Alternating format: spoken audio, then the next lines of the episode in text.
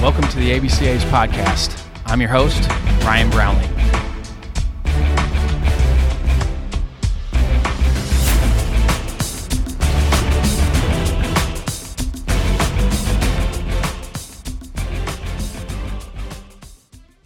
This episode is sponsored by Netting Pros.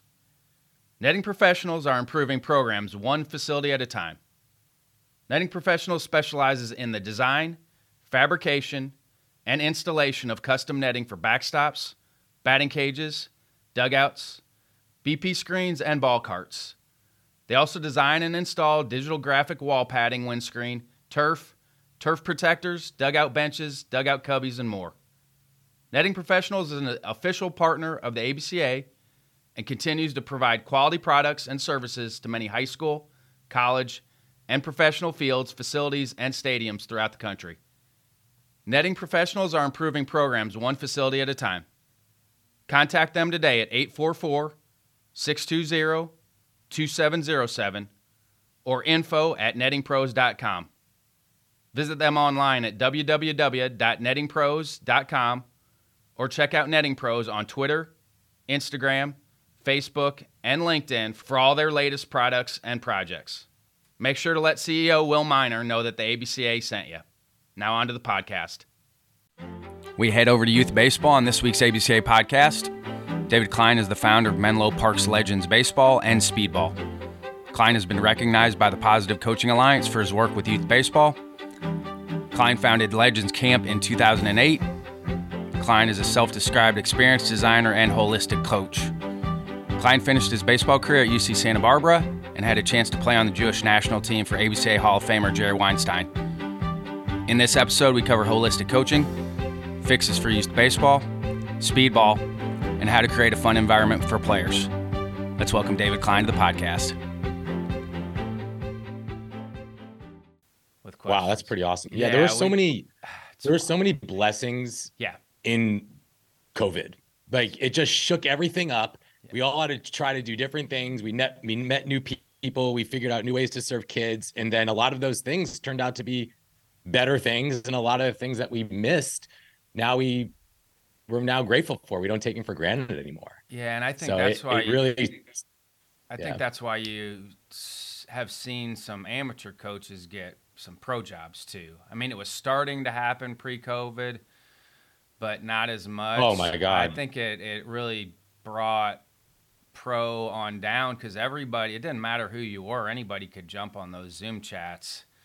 So I think it got people connected that would have never gotten connected pre-COVID ever. Yeah, it forced everything online, and yeah, I mean, we were all we were like more connected than ever before, just Yeah. using the internet. Yeah. and so it uh, it leveled the playing field a little bit. So it was it was pretty cool. I, I honestly, I think uh, for me, COVID, I, it really changed my life for the better. As bad as it was for the world, um, mental health and all those things, it it transformed my life, my programs, my coaches, and how we served for the better, um, which was really cool.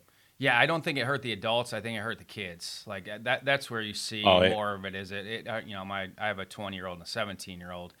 It it hurt them from a social aspect, and I, I Yeah, couldn't, I- I don't- couldn't imagine having a grade school kid at that time, and now you know what those Oh. kids and how far back and how delayed they are developmentally because they basically missed two years of of social interaction, basically. Totally. And I think it's going to take some time for that, the research and the effects to really take shape. I think we're only, we're learning right now. And I think it's up to the coaches of nowadays to help kids continue to emerge from COVID, from the, t- the days that we've spent. uh, I mean, they missed years of social interaction, playing together outside, uh, days on their, you know, on their phones where they're, they're not developing. Um, and so I think it's up to us coaches to figure out how to lean into that and make up for some lost time. Yeah, because I work youth camps and I don't treat any different uh, pre-COVID with them and how I'm coaching them, and like we have a good time. But you can tell when I'm trying to communicate with some of those kids, they they have a hard time even having a conversation with you.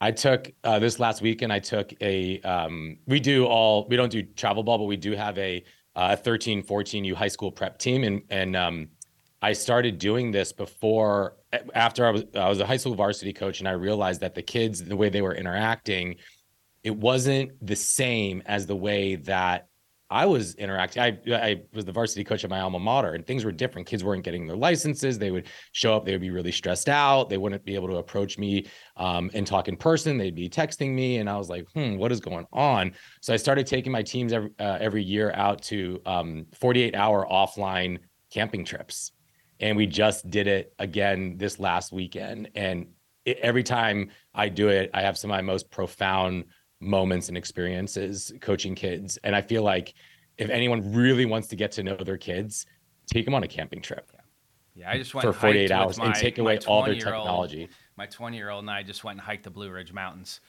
on Friday. He loves it. I don't really camp. I don't hike, um, but he loves it. So I was like, I'm going to do it. And um, but my 17 year old daughter is going to be a freshman in college next year. She still doesn't have her license because she had an autoimmune disorder during COVID, so we had to be really careful. She's fine now; her blood work's fine. Luckily, uh, we moved to North Carolina, and uh, one of the best neurologists in the world is at Wake Forest Hospital. So we spent a lot of time during COVID running her over to, to Wake, and um, luckily the medication that she was put on uh, cleaned up her her blood work, but it was an immunosuppressor. So during COVID, it was frightening uh, for her and our yeah. family because if she would have got sick uh, because her white blood that that pill she takes it's called CellCept. Uh, it um it suppressed her white cell counts, so like that was frightening yeah. during COVID. But luckily, you know, luckily totally. she's fine now. She's clear, and um, but she still doesn't have her license because of it. She's been through driver's ed. Yeah. She wanted to. I, she, she was always nervous about it anyway. Now my son, he, yeah. I, I, think guys and girls are a little bit different with that. I was I was driving before I had a license. So. Well, I remember when I I drove off that lot that day. I remember the gas was a dollar eighty nine, and I pulled off that lot, and in my in my uh, I bought um, a black uh, I think it was a two thousand Ford Explorer, and I pulled it off the lot, and I, I literally was in tears because I was so happy to have my freedom. It's freedom. And um and nowadays the, there's actual research on this. There's an author by the name of Jean Twenge who wrote a book uh, called iGen, which is really about Gen Z, showing the uh, the amount of time that kids are playing outdoors the amount of times that they're partying, the amount of times that they are getting their licenses, like it's all it's going way it's uh it's decreasing very fast. Well, and along phone, with that, the phone is, has a lot to do with that too. I look at me personally, I look at my peer group, and we talk about all the time. I am so glad there were no phones around when I was growing oh, up. Oh yeah. I, totally. I think kids are guarded now because of the phone. Like anything can get videotaped, anything can get recorded audio, like anything. So I just think this generation's way more guarded because they've seen what happens when it gets put out on social like you know and then kids are supposed to be kids.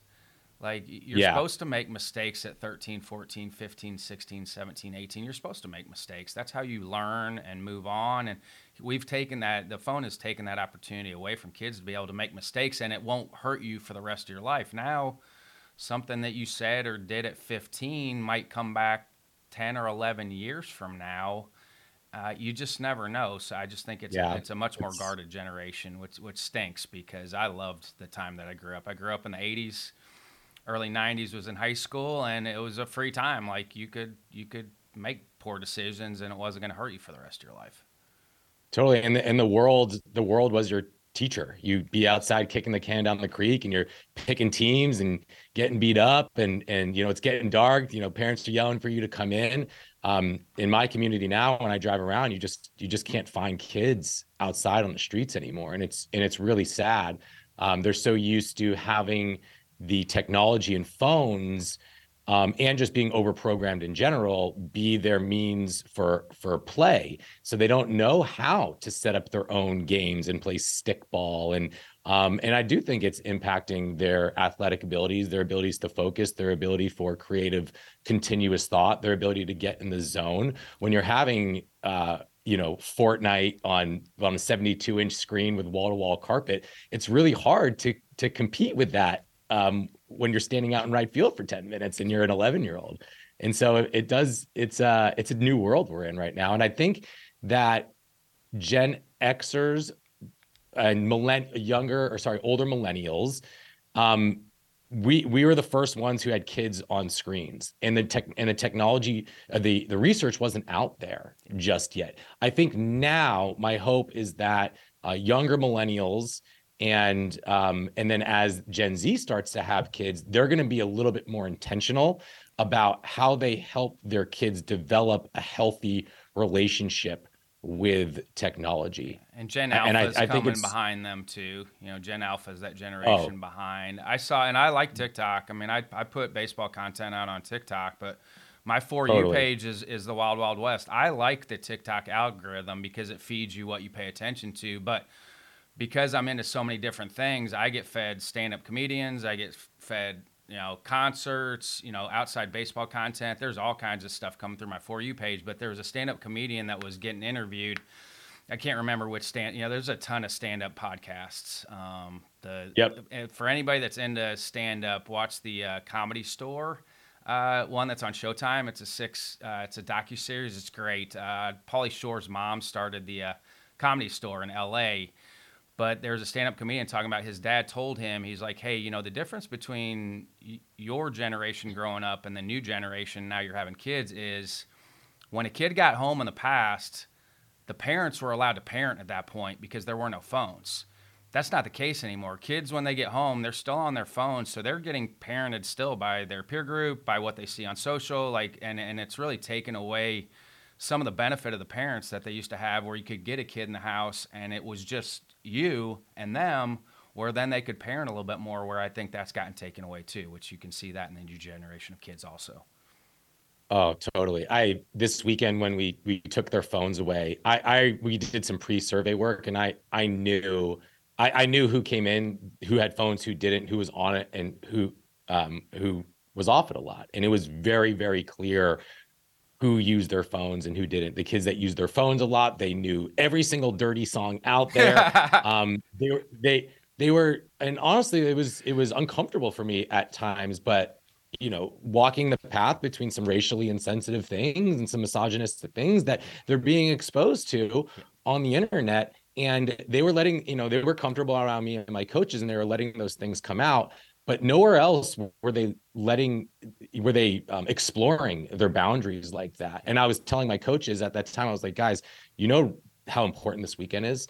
We're letting these kids they're not they don't act like this around their parents like, like what you said but we are now here as their coaches. There's nowhere else that anybody else will put up the guardrails we are here right now to put up the guardrails and tell them that they can be a leader that they can they can decide what's right and wrong. They can influence their peers. They can stand up and say you know what? We don't we don't say those types of things or that's not really appropriate. And so we we talked a lot about that this weekend but we we allowed them to make this this the mistakes in a safe way. And then we just kind of self-corrected with them without making them run and all that stuff and really let them internalize it and talk about it. And a lot of powerful stuff was done around that campfire for sure I used to have to check our college guys, you know, and, and again with with 18 to 23 year old males, uh, it was more on the misogyny piece than anything, and how yeah, they were talking about females. Totally. So I would have to check guys at, at practice, in the locker room about their uh, the way they were talking about women. Like I would have to check guys all the time, and I'm like, hey, that's not the right way to go about this thing. That's not the right way to talk about females. Like you need to check what's coming out of your mouth because it's it's a bad bad look. Hundred percent, and I think there's so many great coaches out there. Hopefully, a lot. I know a lot of them are listening right here. A lot of them are big part of the ABCA, and we talk so much about development, um, how to make our you know cultures better, our teams, and all that stuff. But I think the the the new role, or, or a lot of these best coaches out there, they're they're mentors way beyond just the mental game. It, it's it's it's really helping them just as people as human beings how to navigate this new world that we're in which is has more challenges than ever before um, and not missing those opportunities. And, and when they come up you know it's not easy to jump in and, and hear something and say hey you know pulling a kid aside and having that one-on-one conversation. When i was a younger coach i used to shy away from those conversations. As i've gotten older I've leaned into them and said, you know, this is a really good opportunity for me to impact that kid in a very, very deep, meaningful way. And he may not like it, and it might be hard, hard, but this is the role of a coach in, in this new world, especially a youth coach where they're so, or amateur coach where they're so impressionable. You figure it out later on, you know, whether whether it's with your parents, as you get older, you figure out what they were actually trying to do with you. It didn't seem like at the time. My high school coach was extremely hard on me. I called my high school coach today. I set up our 30th high school reunion in September. That's I took awesome. the bull by the horns, but it's also the 30th anniversary of our state championship team. So I actually called my high school So cool. coach today. His son was a classmate of mine. He was on that team, so I talked to his son yesterday just to make sure that coach knew. And then I followed up today with with Coach Merkel, who also also coached Don Mattingly. Uh, was one of the all-time winningest coaches in the state of Indiana, but was extremely hard on us. And at the time, you're like, eh. But then now it's like, okay, love you, coach. Like I'm a different person because you treated us the way that we were supposed to be treated. Um, but it, it's Totally. way more difficult now. Here, David Klein, uh, been recognized by Positive Coaching Alliance for the work that you've done with Legends Baseball Academy and uh, played at Santa Barbara City College and also UC Santa Barbara, but gotten a lot of play here for speedball, which we're going to jump into. But David, thanks for jumping on with me.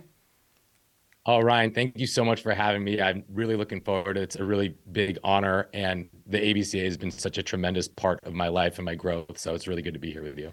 Hey, do all roads lead back to Jerry Weinstein? Um, I mean, I Oh, call I call him baseball. Yo- I call him baseball Yoda. Um, but but do all roads lead back to Jerry? I, I I think they probably do. I think everybody's got Jerry like in their coach's tree or been involved with somebody who's been involved with him. But uh, what an incredible human being to still be um, of his age and to give like he continues to give. But I I played for him on the uh, 18 my 18 year old Jewish national team in Israel. We won a gold medal together, and we've been uh, we've been friendly ever since. Was that the only time you had been to Israel? Uh, no, that was the first time I'd been to Israel. I then went to Israel on a birthright trip. Um, I then went to Israel on a six month experience where I met my wife, where I set up the uh, first and only uh, baseball and softball specific birthright trip. Um, so I've had some really good ties back in Israel. And then I was involved with the 2012 and 2016 Israel World Baseball Classic qualifying teams. Love it. How did you get from New York to California?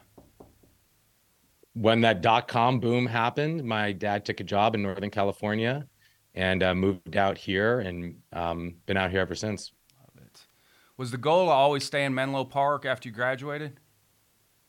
No. What were you going to do? Uh, I mean, come because it's same thing for me. My path completely changed after college. But you know, what what did you think your path was going to be coming out of college?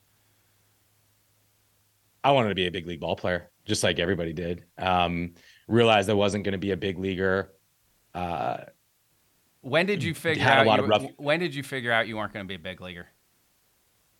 well, I was a first team all junior college catcher for my two my first two years, and then I had offers to go play at UC Irvine, Davis, Chico. Would have been the better baseball fit, but um, I just loved. I mean, if anyone's ever been to Santa Barbara, I mean that's a tough place to leave. So I went back there, and uh, I wound up getting hurt my junior year. And I essentially um, was just battling, and he brought, they over recruited catchers as they tend to do with you know nowadays and uh, i was actually cut in the middle of my senior year and, and from that moment on i was like you know what uh, i actually played club ball and that was the moment that i started legends baseball as a 21 22 year old that i'm still doing today so i started it as a passion project and it was i modeled it after a team an elite collegiate team called the santa barbara foresters who i also played for and i started it i started we had three weeks of summer camp elite summer collegiate team, um, played games up and down the coast, and every year it would grow and grow. And it was a side project. I took a sales position as a medical device uh, salesperson, and then and uh, and it was kept on growing and growing. And then in 2015, I decided, you know what, I was trying to sell uh, a cancer treatment device to actually in North Carolina in Charlotte to a guy in a hospital, and I was like, you know what. This is good, and I'm making good money doing doing sales. I need to be on the baseball field. I need to be coaching kids that that's where that's what I really felt like I was put on this earth to do was to design and execute transformational baseball experiences for kids. And so been doing that full time since uh since 2015. I had a few former players that that work for Stryker and still work for Stryker and do very well in medical sales. But Yeah. I had dabbled a little bit. I wasn't making much money at Western Illinois, and I had reached out a little bit, but talked to a doctor friend of mine, and he goes, "All right, I'm just going to tell you this." He goes, "There's going to be a day in the spring. You're going to be sitting in an operating room, and you're going to look outside, and it's going to be 75 degrees. You're going to be like, you wish you were on a baseball field right now." He goes, "You don't need to go into into medical sales at all." And Totally. I mean, a lot a lot of really good athletes. Yeah, a lot of athletes go into medical sales for whatever reason, and they they do really well with it. Um, I chose to take the path of being in baseball, and uh, and I, I don't regret it for a second. And it's it's I, I love what I do. Um, my role in this world as a baseball guy has evolved and shifted over time. Really excited about this next chapter um, and helping build a better world through baseball. Uh, really, speedball has been my new avenue, uh, which maybe we'll talk about. But um, yeah, it's uh, I'm grateful every day I get to be out on the field. What about the Foresters? Kind of nudged you to model legends after what the Foresters were doing. It was really community that I love. I don't know if you know Bill Bill Pintard. He's the kind of I know the name of the team because it seems like they're playing in the in the Wichita tournament every year. It seems yeah, like they, they win it. Wichita every year. They probably win it four to five years. It's just insane. Um, he's just an incredible recruiter, incredible person. It was really the community and just uh, that they put together. They did a lot of giving back, and I was like, man, like I, I love the idea as much as I love being like affiliated with the school. If anybody's ever been affiliated, um, been part of summer collegiate ball, there's something about summer collegiate baseball that's really special. There's no parents involved. There's no grades. It's it's you're playing in front of big crowds often at times.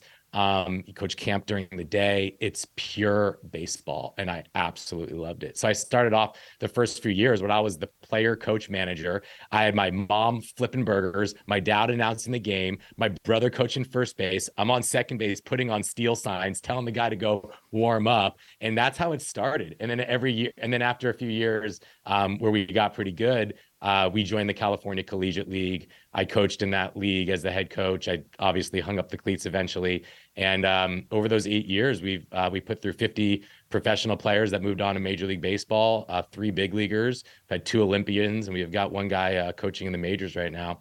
Um, so we've we've had some really cool outcomes, but uh, it's, it's more about like the relationships and the memories, um, you know, during those times that I really think about.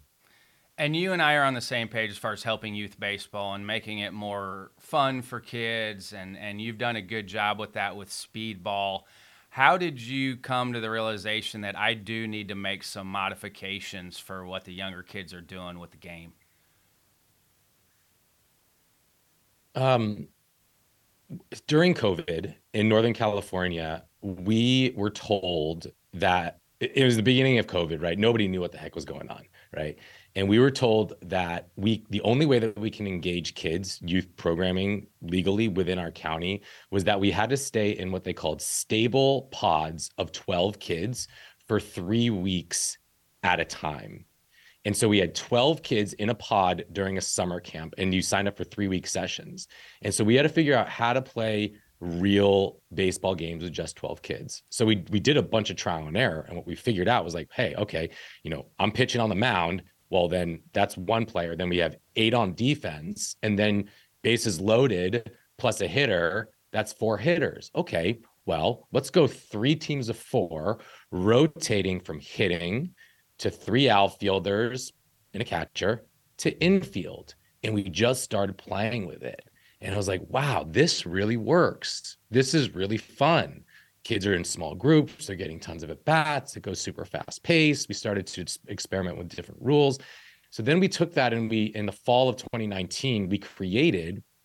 There was a crucible moment where I was like, all right, do I want to go back to travel teams? I've just did five years of travel teams. I don't like it. I'm about to have kids. I don't want to keep giving up my weekends to go, you know, extend all weekend at a facility. I don't know if it's going to work, but let me just try it. The worst thing that happens is it doesn't work and we just go back to travel ball.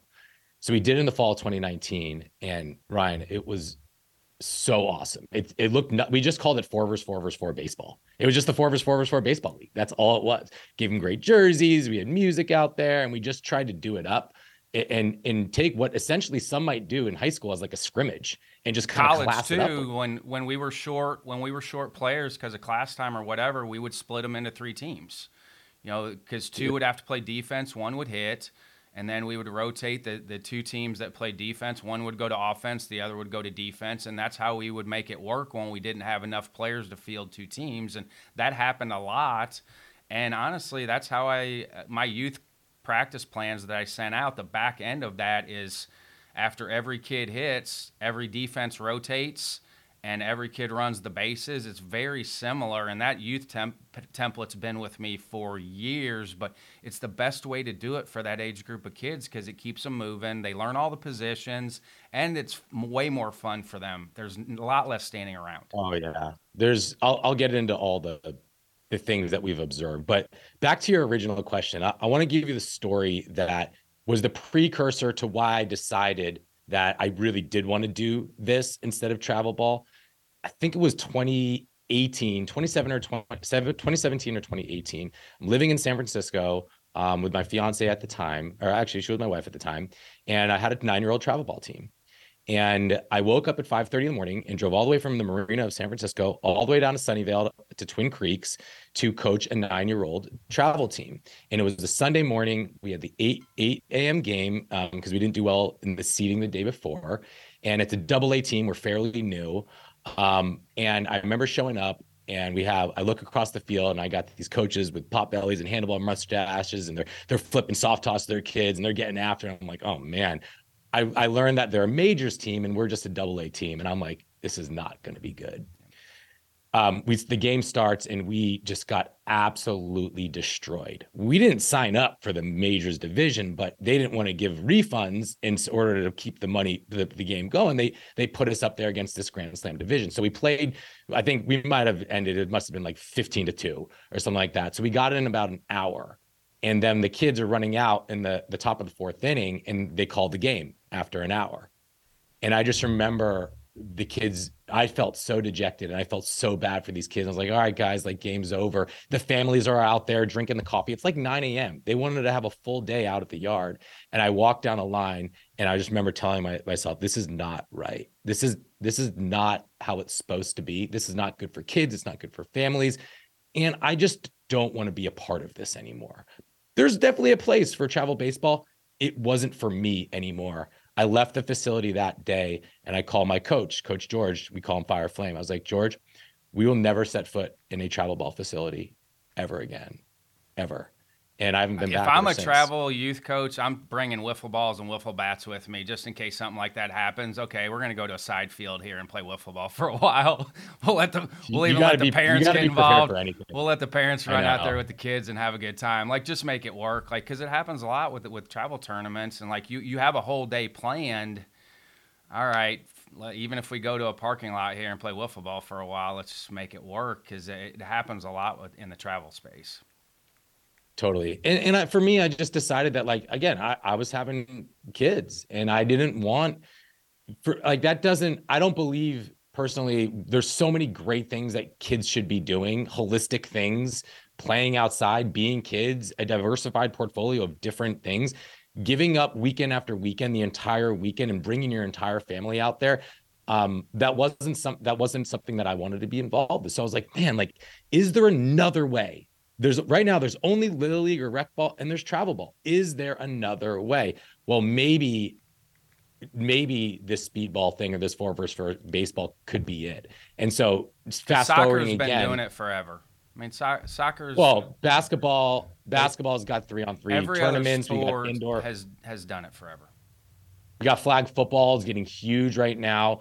Why is there nothing else out there other than travel ball, tournament ball model, um, and and little league. And I definitely think that in many areas, I because I talk about this a lot, leagues are starting to pop up, which I'm excited about because the leagues resemble what high school ball, professional ball eh, uh, is like, college ball, where every single game matters. You work hard over a long period of time to an end goal. And that's how life is right ryan? Like you you work hard. You you, you can't just mail it in um, throughout the course of the week and then when the boss wants the presentation due you got you got to turn it on all of a sudden. No like you got to put your best forward foot forward all the time.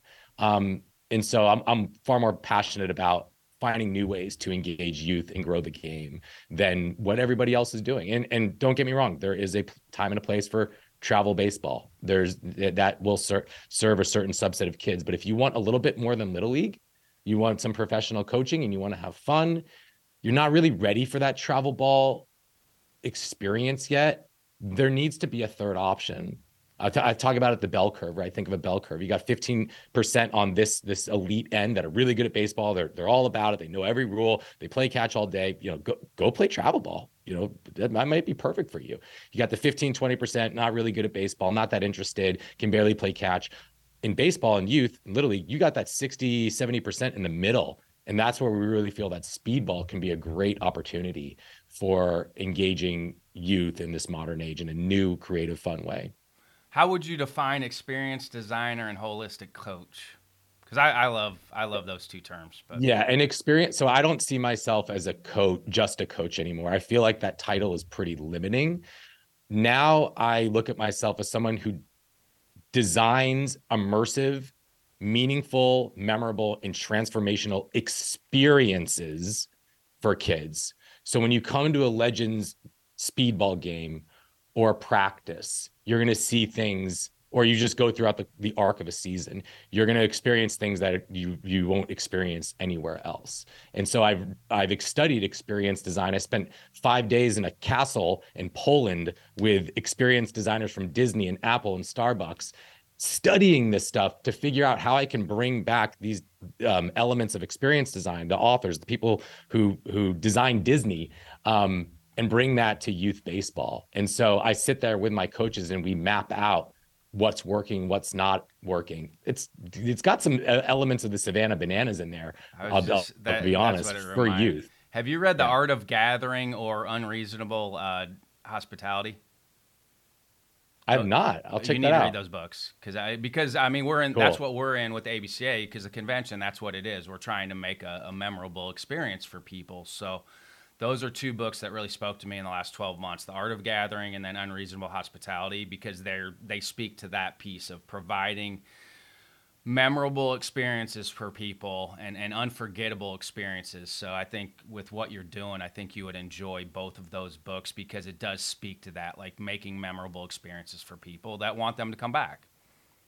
Yeah totally. I just i just wrote those down. Thank, thank you for that. So um and as far as the, your other question about a, a holistic coach, it's helping your kids they're like I've I've developed a lot of great athletes out there. So all my coaches, all my coaches either coach college or high school. They've all played in college and beyond. Um, and we we're good. We're all good with that. For for me, it's more about how can I help my kids grow mentally, emotionally, and spiritually to be the best human beings that they can.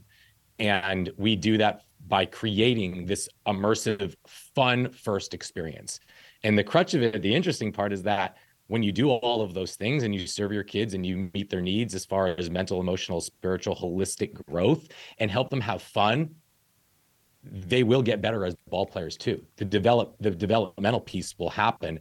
And if they're loving the game of baseball, they will commit themselves practicing on their own time and do the things that they need to do to actually develop real skills. But it starts with developing a deep love for the game of baseball. And that's what I feel speedball and my coaches in my program does as well as anybody out there is is developing and generating a deep passion for playing this game. Um, and we've we've got some unique ways that we do that.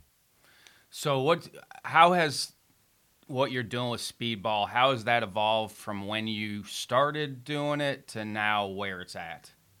Just from a gameplay yeah, standpoint. So, yeah, gameplay. So we sat there and we're like with my coaches, uh, and we are like, all right, like give me all the craziest rules that you can think of that could potentially be more fun. So we looked at things like a lot of Savannah banana ish type stuff. Like, all right, we're gonna run the bases backwards. We're gonna go no foul lines. We're gonna um, have them hit at second base and then use the home home plate area as a home run. Um, tons of trial and error, and we would call them wild card rules, and we would implement them every single weekend. And eventually, we figured out that the actual, the very basics work, and we have some new wild card, wild card rules that just stick. So I'll give you, I'll give you an example. Um, we give so you have two teams on defense, right? Because there's three this is three team baseball. It's not two teams of 12 or 13 where you have 25 to 30 kids on the field. We're talking 12 to 15 kids on the field. So immediately right there you have 50% less mouths to feed when you have that little amount of kids on the field.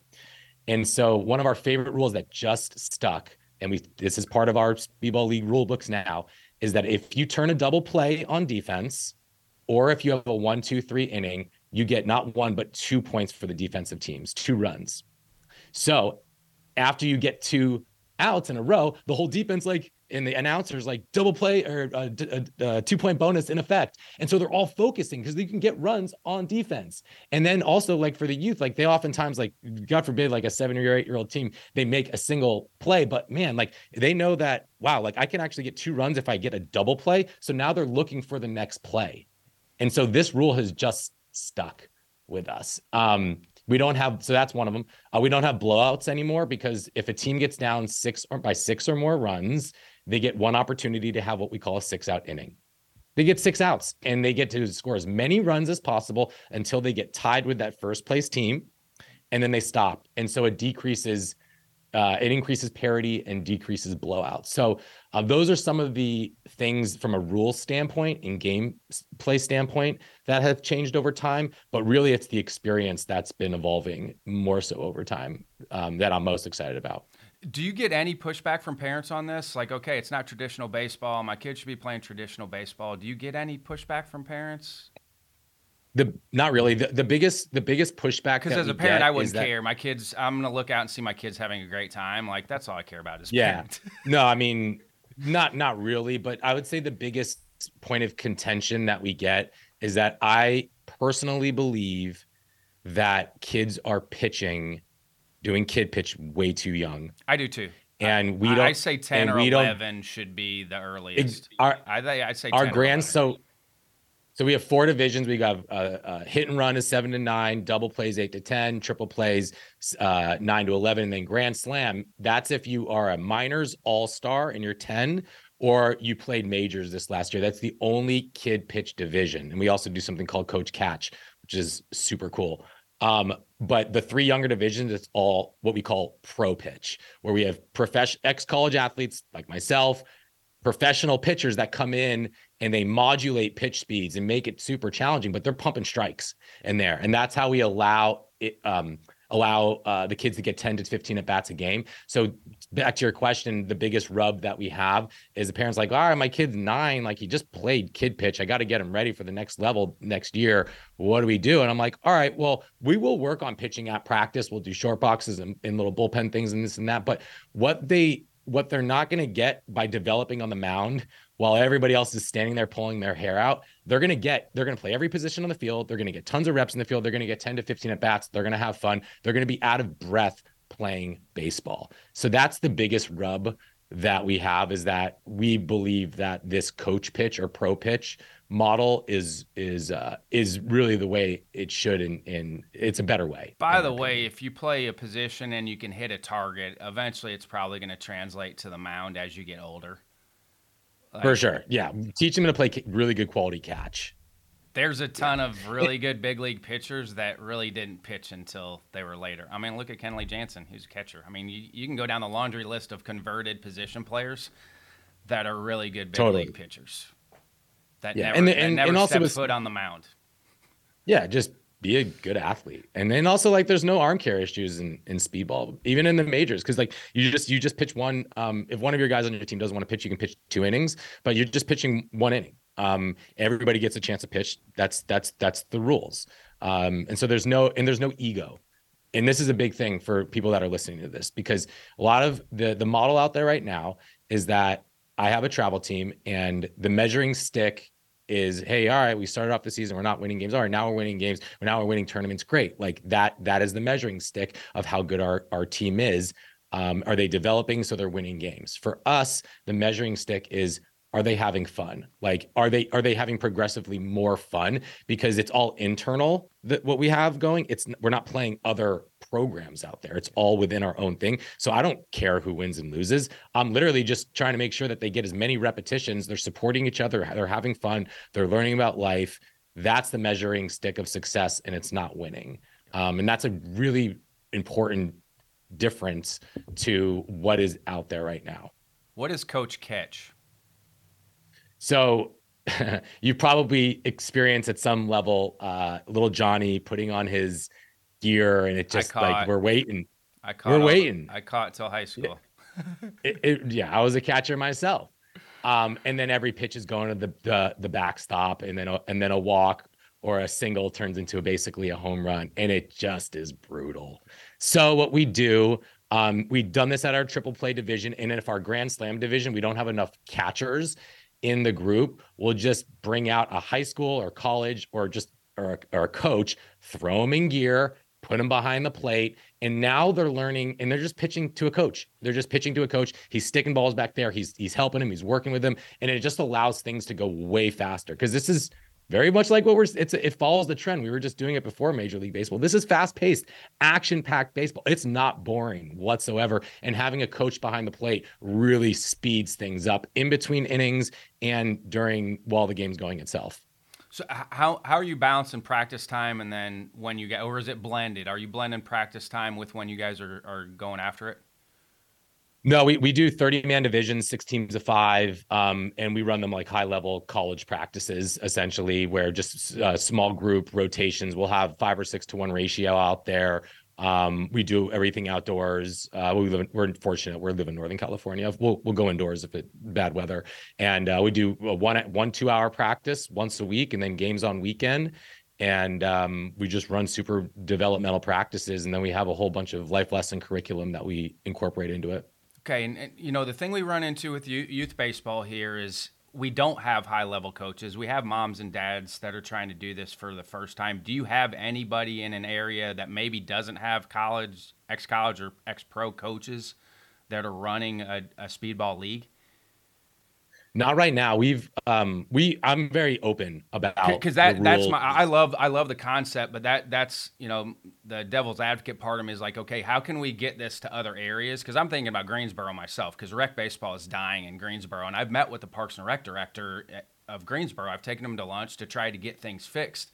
And you can tell he's just kind of deflated because obviously in this area, travel baseball has taken over everything. But for me, this is something that could get more kids involved and and take over the place of the rec piece and kids that aren't good enough to play travel baseball and I think it would be way more entertaining than than what they're going through right now. So like that's in the back of my mind selfishly I want to try to take that and maybe move it out to here to, to help Greensboro because we have a large area. We're in a big city, but you don't see those rec fields being used.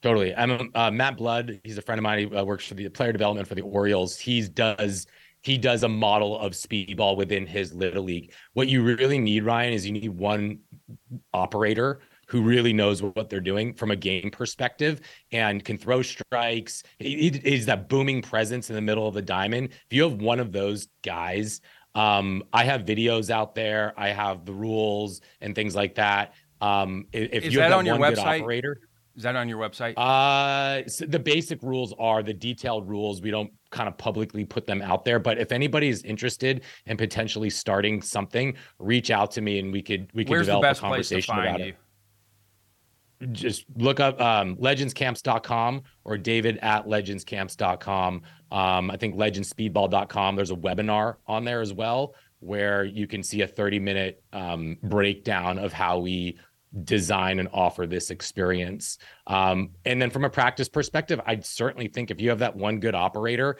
and you and you meet 30 minutes beforehand with a bunch of well-intentioned moms or dads and you say hey here's you know this is the ground ball station. You're going to go 10 minutes. You're going to teach this. You're going to go through it slow. Then you're going to compete. And then here's the hitting station. And you just rotate through. As long as you have that good ratio and there's not kids standing around i certainly think with um, well-intentioned uh, parents and volunteers you can create something pretty special. I need to get you to our youth summit in November.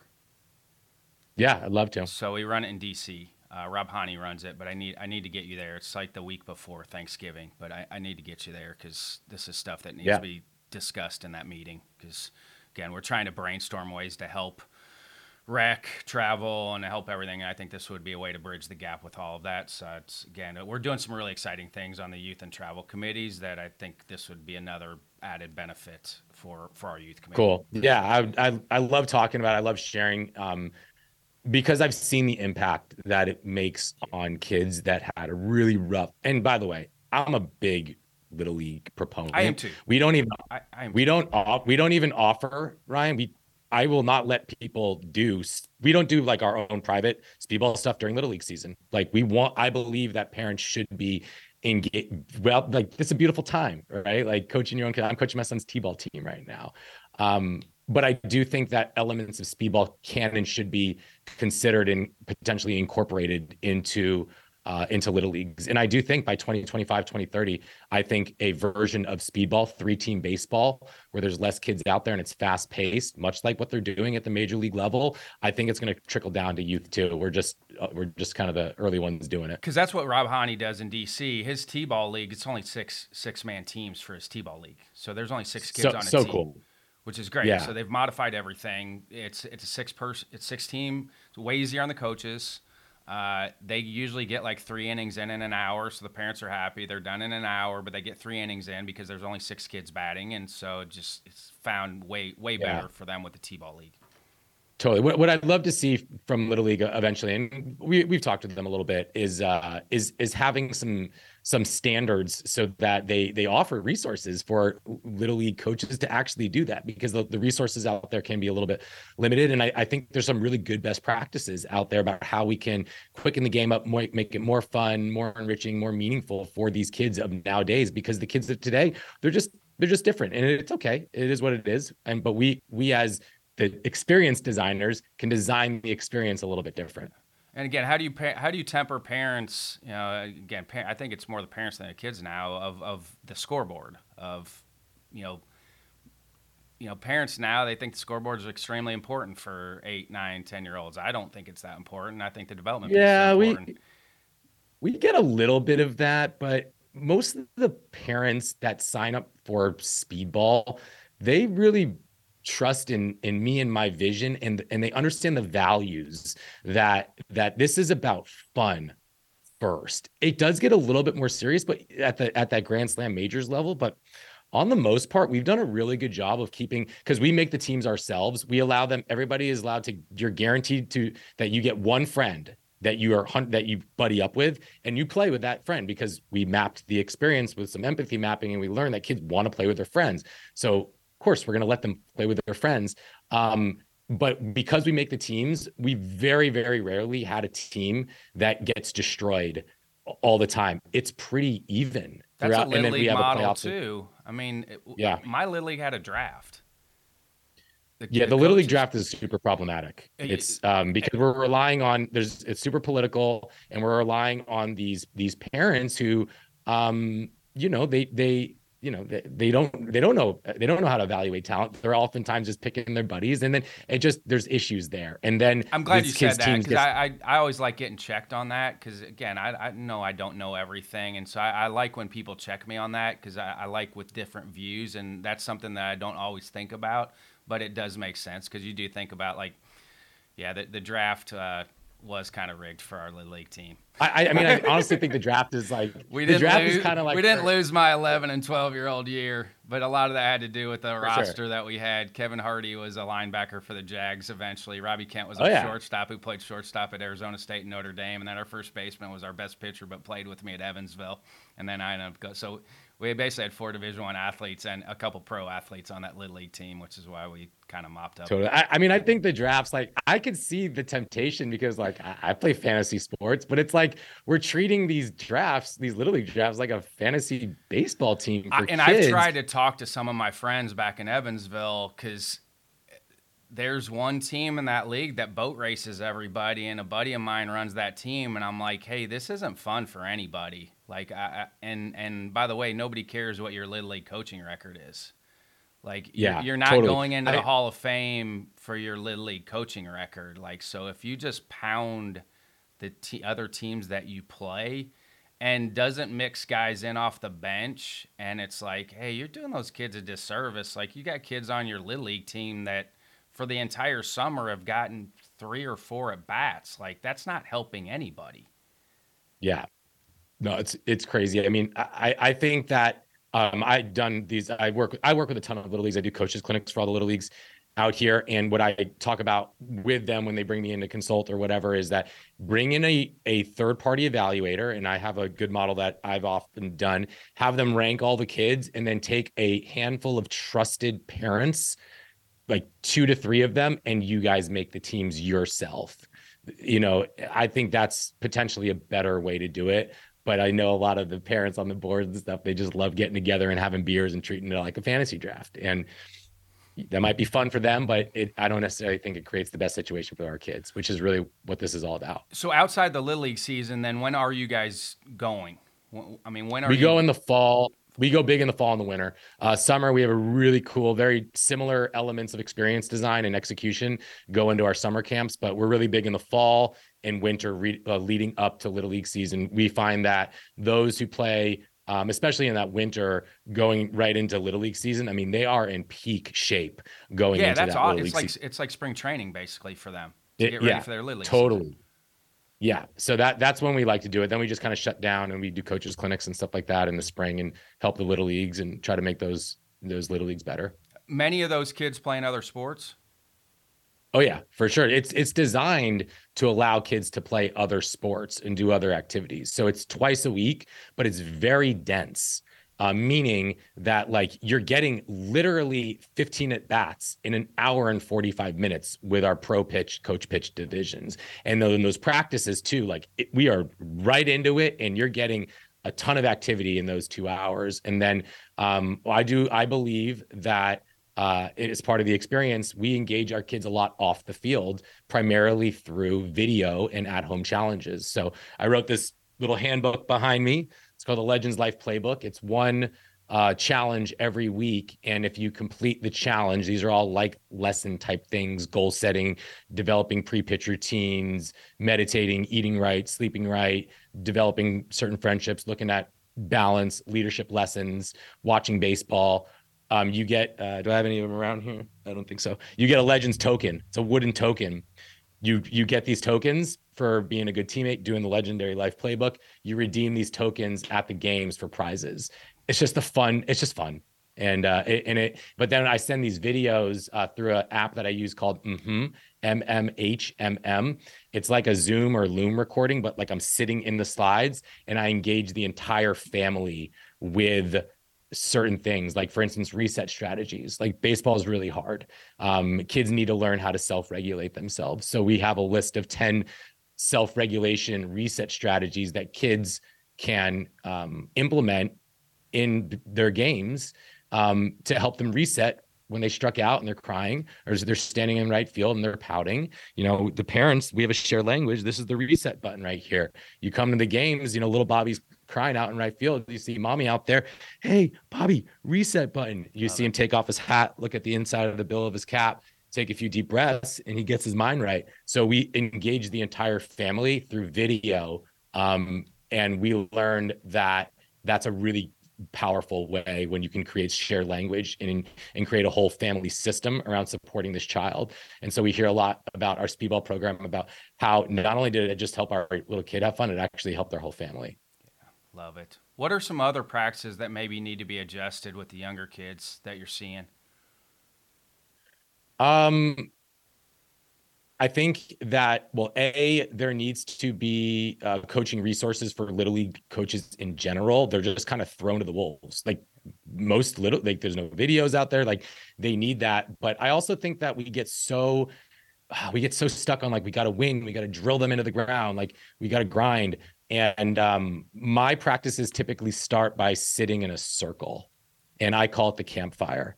And I started it during COVID after the kids were online from 9 to 3 p.m. And then they come to me and they're masked up.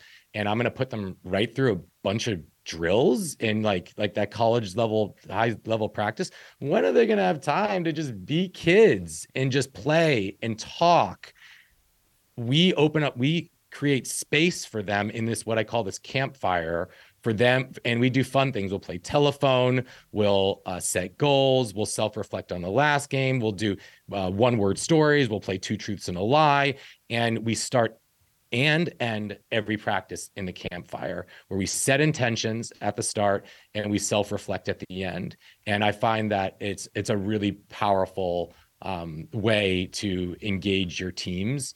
Um, so that that's just that's just one of the things that that we do that i find is really powerful and super important That's one of my tips when I go on the circuit and I speak to coaches. You know, it's you need to have a transition into practice but you also have to have a transition out of practice because there's so much stuff going on in the outside world. You have to allow your athletes to have that transition from the real world to now practice time, but now transition back out from from play time or training time back out into the real world. So I love the campfire idea. It's awesome because you're you're allowing them to transition in, but then you're allowing them to transition back out into the real world too, which is great.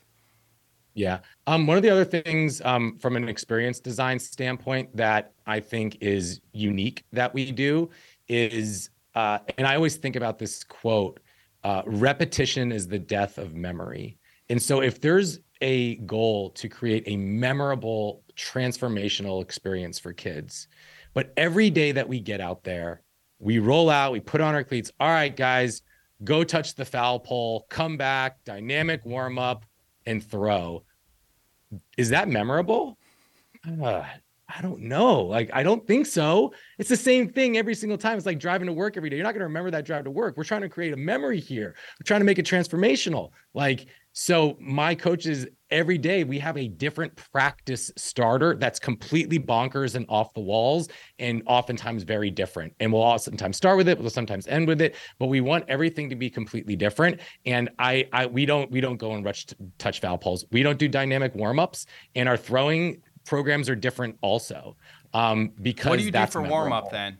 I mean, what what what are you doing? We, we run we we typically run um for the younger kids, we'll play games like playground games. We'll play sharks and minnows. We'll play chaos, chaos tag, blob tag. Um, we'll do base races. So we'll do things like so we'll do things like straight up like just getting them sweating and moving. Because these kids and I and I talk about this online and people are like, no, like they're seven. They need to learn to like stretch properly and dynamic. I'm like, they're not going to do it right anyways, and they'll learn that stuff later on. Like I promise you, they'll they'll learn it later. Like let's just get them sweating and having fun. So we do a lot of base running stuff um, competitions to get them started to take the edge off a little bit and then playground games. Like i said like blah like chaos tag sharks and minnows. Uh, we have a really cool like rochambeau type competition. Um, fun ways that also oftentimes teach life lessons at the same time. So we're t- we're not speaking to them about life lessons. We are having them experience the lessons in a game itself is there anything you, if you could go back and start over on this, is there anything you would change in the beginning? For speedball? Yeah. Not really, because I think that it all it's all try and error and experimentation it all needed, anyway. Yeah, it yeah. all needed to, to take this necessary evolution. I would say the one thing that I've had to get really comfortable with Ryan is that uh, I I get as much pleasure and joy and fulfillment, and I look for coaches who get as much pleasure and love and joy and fulfillment from taking the seven or eight year old kid who's not very good at baseball, not even that interested in baseball, and making him into a very solid, interested stud ball player. Like that is so That's cool. why I like working youth I, camp still. That is the reason why I still love working youth camp is because of for that yeah. reason is hopefully they come out of that camp and they want to continue to keep doing baseball because they've had they've enjoyed being around me for the time that they've been with me. And I, I, look for coaches that can really that have that bone. And not every coach has that bone, and that's okay. And some coaches they just want to, you know, coach elite level baseball and help kids move on to the next level, and that's fine. But that, but to me, also a little bit that's like, all right, like I'm a teacher, but I'm only going to teach smart kids or kids that are like Ivy League bound. Like, hmm, I, I I love I love the idea of, of taking kids who just are not very good at baseball or not even interested in like making them obsessed with it. Like that's so awesome. So I look for the. And co- by the way, when like you that. look at the research, it's usually it, it's it's the teacher and coaches perception of their students or their athletes that matters the most. So if you attack it as a coach or a teacher that every one of your players or or students is elite, it's amazing what happens to those kids. Where okay, that, that's re- that's really interesting. It, yeah, yeah. I can't remember the name of it. It's got it's something effect uh, I want to say it might be the Pygmalion effect. So basically, they did a research project in the 60s. It came out of Stanford. Stanford's done some phenomenal research. But they did a, a classroom research with Stanford. And so they went into the classroom, and um, I have a psych background, but they went in the classroom and they told the, the teachers that they were going to test their students and they're going to give them the survey and they're going to come back and tell them who the elite kids were in their class. So they they did the the psychologist did the tests. They came back to the teachers and they said, "Hey, these five students are your elite students in your class." The survey was was made up. It was false. It didn't say anything. So they that's the great thing with psych projects is basically what you think they're testing is not what they're testing to, to throw off the biases.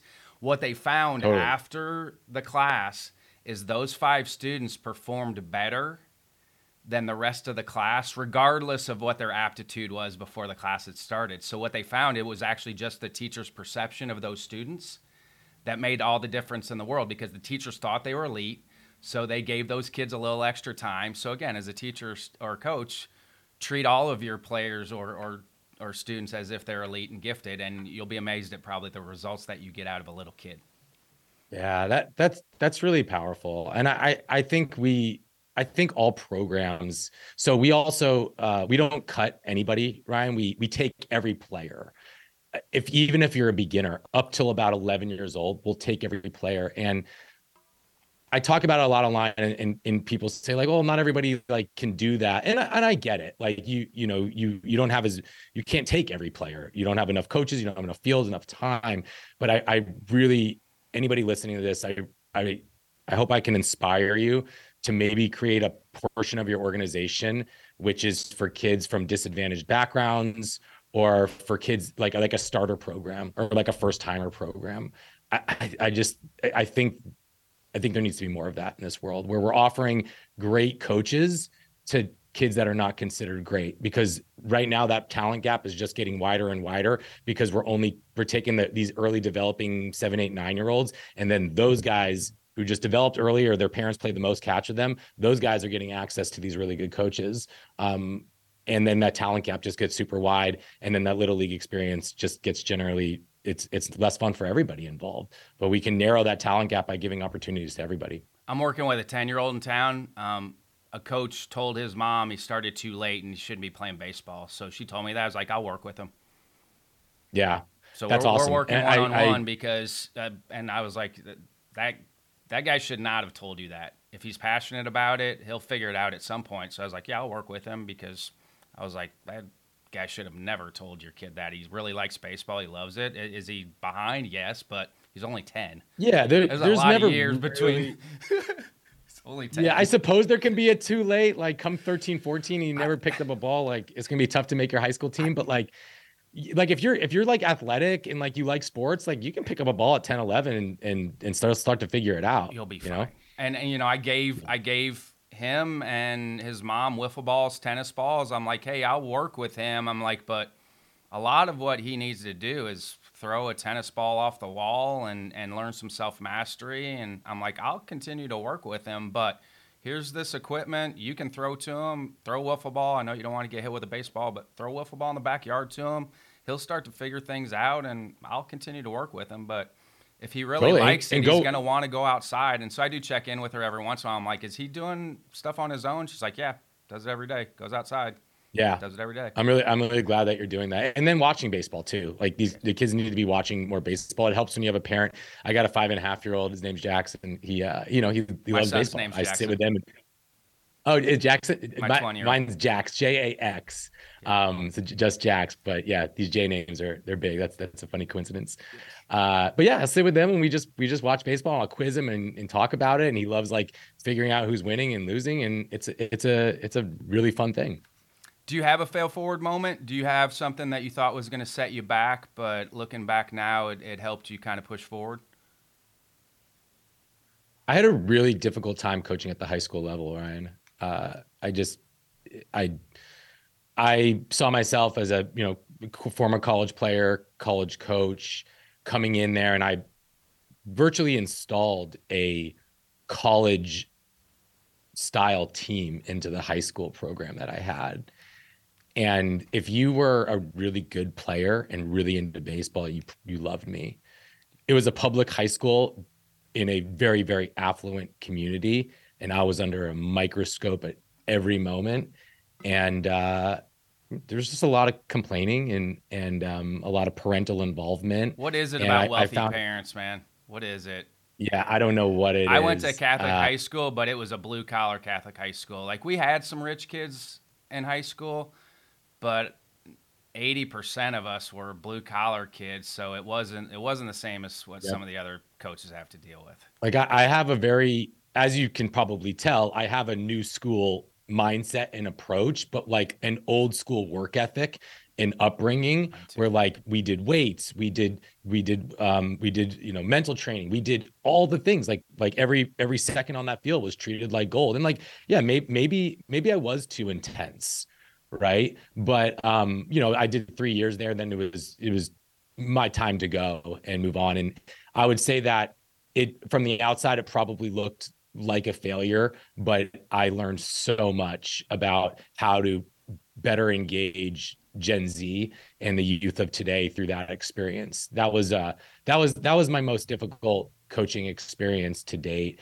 I, I simply I get a lot of fulfillment out of coaching youth now. I've coached I coached college for eight uh, eight to ten years. I'm still we have a college team team still, and I love that also because I love summer collegiate ball. But there's something about um, designing experiences for youth to grow that is really firing me up right now. Yeah, I love asking that question, and everybody's had to answer it. Anybody that's been on here has had to answer that just because we've gotten so many good answers, and it really is just about perspective. And, you know, the, the universe, you talked about spirituality. Like, for me, like, what you think maybe should have happened at the time, it may, may have not worked out for you, but you look back a year down the road, two years down the road, five years down the road, you're like, okay, that happened exactly the way it was supposed to happen. And so that's why I like asking 100%. that question. Yeah, you just you know, at the time you don't always get it, but you look back later on, you're like, okay, that happened exactly how it was supposed to happen. I didn't realize it at the time, but the universe had different plans for me, and it's way better than what I thought it was going to be at the time.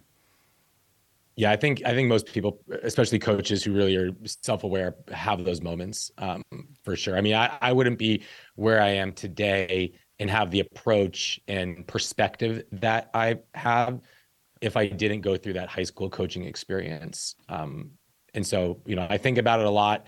And there was also a lot of, and probably there's probably some coaches out there that can relate. Um, my my ending there wasn't necessarily a positive one, and there's still a lot of pain there.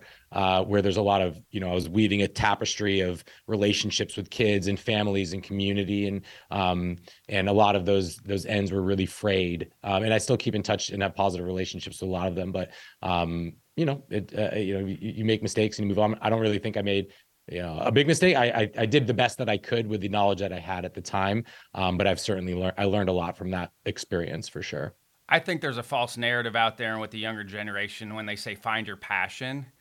I think it takes yeah. you a long time to find your passion. I think there's a lot of trial and error to find your passion. I think this generation of kids just thinks they're gonna it's gonna fall in their lap you, better work a bunch of different jobs. You better work a bunch of different things, meet a bunch of different f- people, and then you might run into what your passion is. But I think that's just a false narrative now with the younger generation. They think that they're just going to run into a, a, job that they really like, and they're going to be able to roll with that with, for the rest of their life. I just, for me, it's not a thing. Like, I'm glad I worked yeah. a million jobs that I worked before I got to totally. the job that I'm in now. I love the job that I'm in now. I'm passionate about it. I was passionate about coaching, but I wouldn't be in this position if I hadn't coached college for as long as I did or worked in a restaurant in high school or done all the million things that I did before I've gotten to be 48. I just think it's a false narrative right now with with the generation that's coming out.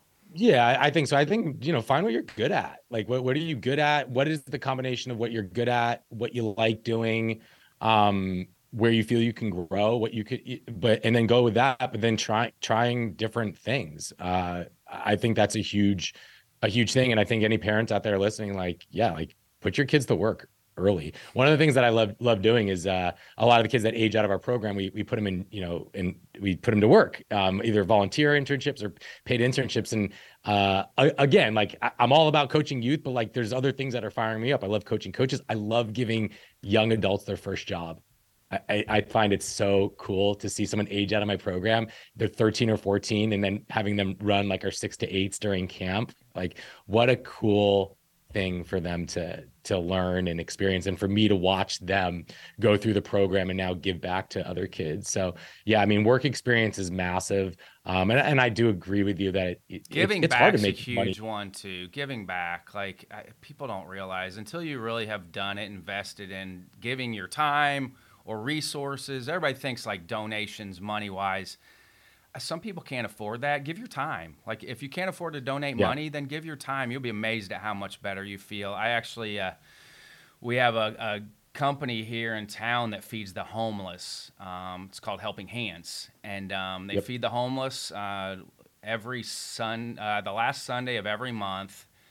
But I dumb luck to help them. Um, friends of mine were like, "Hey, this company, this foundation needs help." I'm like, "With what?" They're like, "They need to take donations at the Bruce Springsteen concert."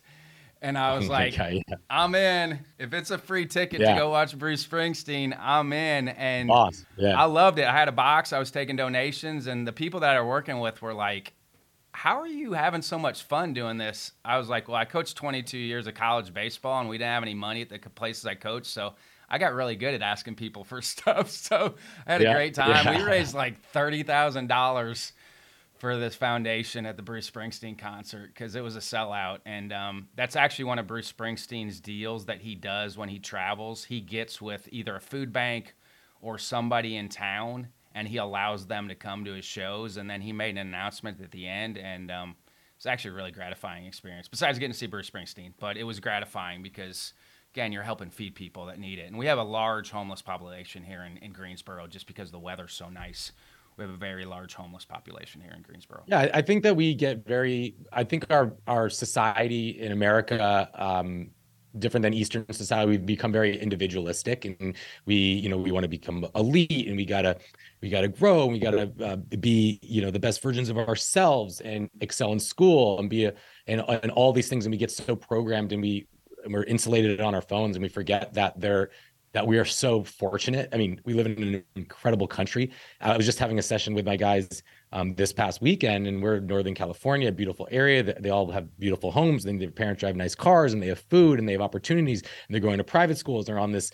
a great team, and like, there's people don't have that everywhere, and I think opening your kids up to that is a huge thing because right on the other side of the tracks in my town there's there's kids that have none of that and there's 10 people living in a house the size of their living room.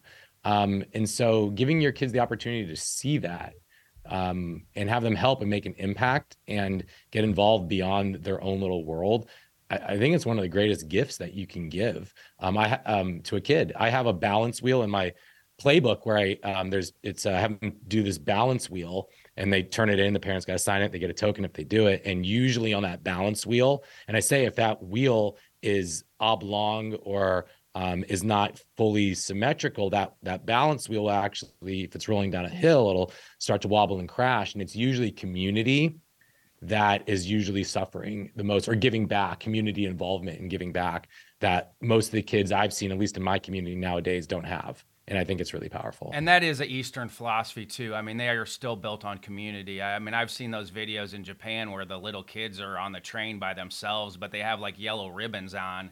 So like the adults in the community know if a kid is has yellow ribbon on, they're by themselves getting to where they need to get to. But there's like videos of like seven year old kids going to the grocery store to get stuff. But like it, it's it's Totally. community based. And when you Yeah, talk and- about and with- with- spirituality, I mean, are you you talking more Eastern? Because I I tend to go more towards the Eastern part of the world for the spirituality Yeah, piece than I do to the Western part of the world. That's just my personal opinion. Again, I'm not here to talk Yeah. about religion or faith or any of that, but I do Yeah, I- I think, towards uh, the, the Eastern part of the world than I do the Western part of the world for spirituality. pay attention to like the content online like there's so much stuff out there like baseball content right there's so much stuff about there about like development how to hit and this and that. There's some stuff out there on culture but like there's not enough stuff out there about the importance of the team. Like working together loving your brother your sister and working together towards a common goal to be successful. And we get so obsessed about like our statistics and um playing time and are we are we getting seen and this and that and and uh it's really it, it's all about the team. It should be always be all about the team. Um and it's this whole idea of like minor league versus men, uh, minor league versus major league mentality. I feel like today more so than when i was growing up playing baseball there's often times where kids maybe they're they're like a high school team they're silently i think rooting against their it's this minor league mentality because these people are their competition just like in the minor leagues like this guy's playing well he- this other second baseman i'm rooting against him because he's going to get bumped up well, as opposed to the major league mentality where they're you know they're going to make more money or whatever do better when their team does better we need more major league mentality um, and it's up to the coaches to develop bonded and teams parents. to I mean, that's create a, that's that. a parent's thing too. That, that's where a parent for has sure. to check that thinking in the house. Mhm. You know, because that, that that comes from the coaches, but also be reinforced by the parents once they get once they get home and they start talking. Where it's like, hey, no, it's about the team. Did the team do well? Are you helping the team? Like that. That's where a parent can help that process too and check check a kid's thinking. For sure, I think you know good, good questions and you know cheering everybody on, um, and you know a, a good lessons at home. But we can't control what happens at home a lot of times. I mean, we can educate our parents a little bit, but I think great coaches of nowadays are, and we hear a lot of them speak at the ABCA. They talk a lot about culture. Um, you know, Mike Bianco, he is is uh, to to lead off last year's ABCA, talked a lot about humans and the team and the character and how they pulled for each other. And there's a reason, like I'm, I'm a Giants fan. Um, there's a reason why, like I think it was the 2010 Giants, they were like completely outmatched by the Tigers with Verlander and Scherzer and those guys. There's but no way that team shouldn't have won. The tiger the Tigers should have won that. they were so much better, right? The Giants had that magic factor. They just played together as a team.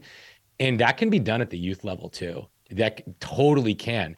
I don't know if it's going out together for post game meals or just sitting in campfire and sharing and just developing a love for one another and making it way less about your own stats and your own performance and it's everything about the team. Like nothing drives me more nuts when I see a uh, at the high school level primarily it was when and I see this all the time like oh how'd the game go be like ah we lost but I did great Yeah. or you know like they that's terrible. Like My high school coach would have yeah like you. no. You would have got cut by my high school coach if you talked that way.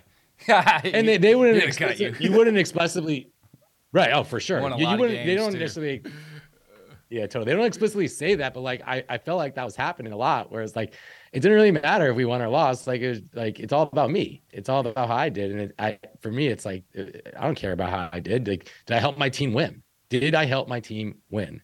And good coaches will teach kids that there's more than you can do than getting hits to help your team wins and something so simple. All my kids and it's part of my playbook know about quality at bats. Like you should know the eight different ways that you can have a quality at bat.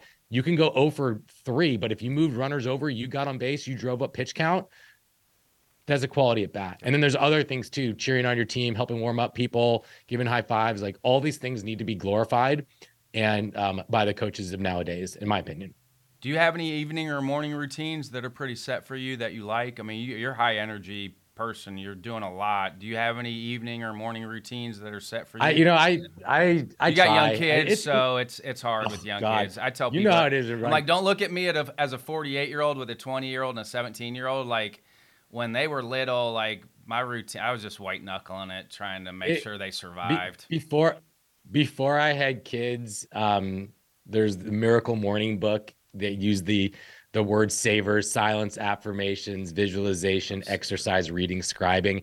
I would try to tap into numerous of those. Now I wake up and my son's by my by my bedside, so it's it's almost. But you know yeah, what? but that's I a moment. That's a moment to savor, though. Like you Oh, know, and, and I. I, I I- think I think that that people lose sight of that. That that's a moment to savor because those moments do go extremely fast. So I think even if that's like okay, he's he's there with me, and I I'm I did an awful job of that as a parent. Like I didn't savor those moments when my kids were little because I was focused on coaching and, and that piece. So I think I did an awful job. Luckily, my wife is a saint and she did a great job with our kids, but I think I was extremely focused on what I was doing with our team, where it was hard for me to separate what I was doing with our team and recruiting and all of that, and then the family time. So I probably could have done a much better job with that. I'm trying to make up time for that with my, my kids now, uh, like going to the Blue It's- Ridge it's and, really- and hike with my 20 year old. But I, you know, I, I think that's part as a young parent of try to savor those moments because they're fleeting and they go extremely fast. Yeah, no, I well, well, I I hear you, and um, I, you know, I, I, I really value those mom those out that hour in the morning that I get to wake up and yeah, like I'll try not to check my phone and I'll just sit there and we'll make pancakes like I did this morning. I'll drink, uh, I usually try to drink a few tall glasses of water, take some probiotic, um, drop my son off at school, have good conversation with him, don't respond to anything, connect with my wife at that time, go, I get right to the gym, um, five days a week right now uh, you Good know, for you. occasionally here and That's there. awesome. Yeah. Yeah. I'll, and occasionally I'll miss. I got there this morning, but uh, five days a week, no matter what, just take care and care of me. At the end of that, um, I try to get a good sweat. I try to meditate for just a few minutes or have a few minutes of silence, and then I basically just get to work. Um, and then Hey, when, you I, sit I- down to meditate, what are you are you just silent eh, with your meditation? Are you doing any five senses stuff? Because I, I always start with five senses, where it's what I hear, what I see with my eyes closed, taste, touch, feel, and then Yeah. and then I try to blend all five together, and then I do have a mantra, but it, I, I did not have a mantra forever. I mean, I started with with Headspace. Really, that's where I was doing Totally. some progressive muscle relaxation techniques for a long time because I did them as the, a player. But then when Headspace came out, that was really my first guided meditations that I had gone through. What was Headspace? Yeah, medi- and now I'm to the point where I can actually do it by myself. Um, you know, I, I think people get sideways with it. You don't have to spend a lot of time doing it. Like, I'll do an afternoon that- one every once in a while. It's three to four minutes. Close my eyes. I, I, right before this podcast, the the last thing I did, I closed my eyes for like three minutes. And I was like, I was visualizing the listeners. I was getting still. I was, I was just thinking about how I wanted to show up. And then the last thing I do is, is just, I want three breaths where I'm just focusing on my breath. Like if you can just commit to three, just three, where like you're, you're totally in the moment. And then if I do that, then I can move on. And that's, that's how I ended right before I came on the show. Um, Love but it. yeah, it's a practice. And I'm way um, more creative by doing it. I've told the people that I'm way Yeah. more creative when I come out of my when I sit in the mornings when I come out of that I have ideas uh, whether it's podcast guests or I just have way more ideas. I'm way more creative since I've been sitting down. It's been pretty consistent for about 6 years now where I've sat down every morning. Yeah. That's the first thing. No, good, good for you. Um, It's hard done- though. It I'm is good- so hard. There's so much going on, but I I can tell when I'm starting to slide on my routine and where I need to get back. That and drinking more water. Those have been Yeah. meditation and drinking more water have been life changing for me. Totally. And it doesn't need to be like a whole like sit down like 20, 30 minute No. thing. the few minutes could work. Um, I encourage any of the listeners out there to look up Alan Jaeger. He's a good friend of the ABCA and an awesome dude. And he does some late night sessions every ABCA. And uh, um, and he will by going through some stuff with him, you can better and he does some stuff with sheets too. Like you can learn how to equip your athletes with meditation and then blend that with visualization too. We do it in youth Um, camp. I do it with you camp. Yep. I, Oh, you can do it with kids I- as young as there's there's not a there's not an age that's too early. I've decided you can go with six seven year olds. I swear to God, like they they actually like it. I'll I'll put them in the. They've all been Oracle Park out here where the Giants play. I'll put them in the box. I'll get them really calm. Have them tap into their sentence. I'll put them in the box. Uh, uh, tap into their senses. I'll put them in the box at Oracle Park. Have them start in the on deck circle to get their name called. And th- they've never been brought through something like that before. Then you ask them to self evaluate after that, and I'm like, like I really saw like the seams coming out of his hand, and like I smelled like the the popcorn. Like it was so cool. Like I I can't believe I hit like a double off of the Reds pitcher. Like